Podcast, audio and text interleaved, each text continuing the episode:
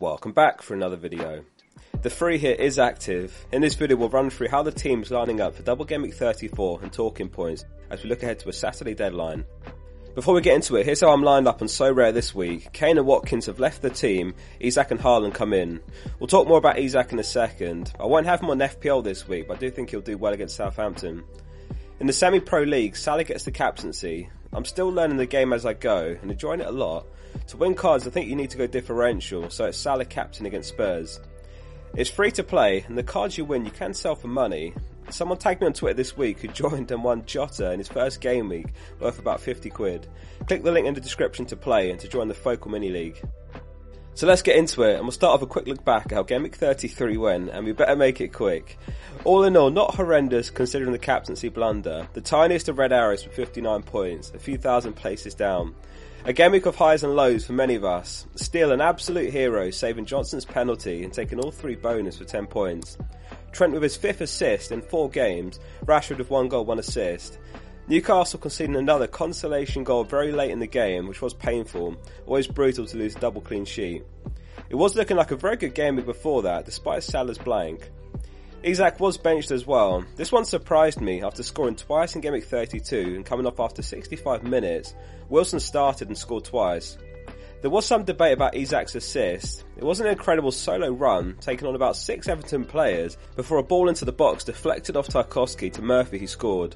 From a non-FPL perspective for a second, if you were watching the game, you wouldn't say that Isak hasn't assisted with that goal finding the back of the net, though FPL do have a rule about intended destination.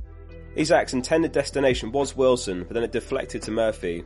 Whether that rule needs tweaking to recognise moments like Isak's another question. As frustrating as that one was, it was correct as per their rules. So the free hit chip is active, so let's run through the Gameweek 34 team. Steele or a Brighton defender has been one I've gone back and forth on. Triple Brighton is important this week, essential on a free hit with 2 home games.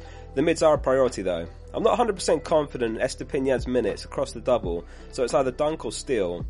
I've opted for the goalkeeper as Brighton look to bounce back from the Forest defeat. The back four is Trent, Robertson, Shaw and Diaz.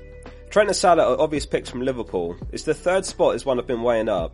I'm conscious Liverpool have been conceding, though both the fullbacks have been getting assists recently, so it's Robertson, Jota or Gakpo. Jota was off at 59 minutes last week. Klopp said it was a minor back injury. Gakpo was off at 59 minutes the week before as well, and there's too many better mids to pick from than Gakpo. Klopp has Diaz and Darwin available as options, and he has hinted at attacking rotation as well, so by process of elimination it has to be Robertson.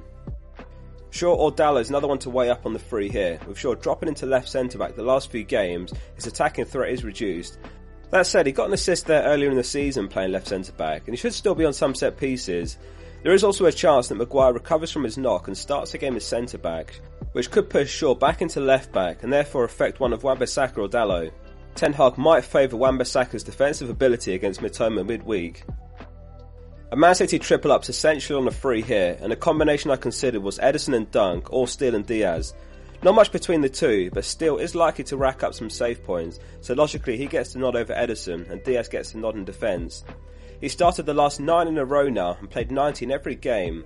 He's always been reliable for 90 when fully fit, and Pep needs to count on him now City have put themselves in a position to win the title. In midfield it's De Bruyne, Mitoma, March, Salah and Rashford. So just on De Bruyne, the hope is that we'll get some clear news before the deadline on his availability. Pep said he was feeling some niggles in his muscles and asked to come off early against Arsenal. He absolutely ran the show, and off the back of a 19-pointer he'd be a perfect differential on free hit, where many teams without a chip will struggle to get him. If he's a doubt for the first or both games, then he'd be a simple swap for Mahrez, who I do feel will start both games. Mitoma owners can consider themselves unlucky not to have gotten a return last week. He went on a sensational run from the halfway line, managed to work his way all the way into the box and set up a big chance which required a huge save from Navas. So dangerous every time he's on the ball. Though Wan-Bissaka is a quality defender as we mentioned, and it's very rare Neil completes a take on against him, so the Man United game will be an interesting battle. It was March that came away with the assist, forcing a save which was tapped in. McAllister looks like he should be a good option again as well if you've got him. With Veltman expected to return to the team, Gross should move into centre mid, McAllister into the number 10 role where he has been the most dangerous. Over the last 6 games played, McAllister has 3.3 expected goal involvement, March has 3.24 and Mitoma 2.5. I did consider Salah captaincy, but my team has bled enough from going differential captain after Salah last week blanked and Kane the week before. Salah was quieter than expected against West Ham as well. He does have a very good record at home though, so just earning him's great. He's scored in his last 5 home games in a row, 6 goals and 2 assists over that run. He should be on for a great game week as well, but it's hard to find any reason to overlook Haaland right now. Rashford completes the midfield and back to scoring ways last week on his return from injury.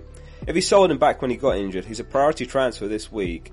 Looking at Man United's fixture run under his name, he's near an essential at his price point, and he's at double in Gameweek 37 again.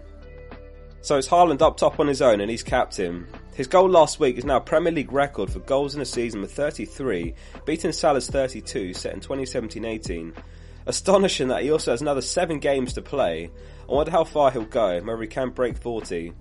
Van Persie's 269 points looks seriously under threat in the all-time FPL dream team. Barring injury, Haaland looks a certainty to join the team. If any of you are betting against Haaland this week, I hope it goes better for you. On the bench it's Verson, Trippier, Taylor and Greenwood.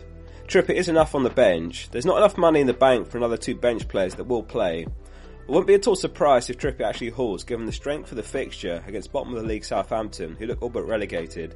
It's hard to justify him with a single game week though, but he could certainly match Shaw in one game.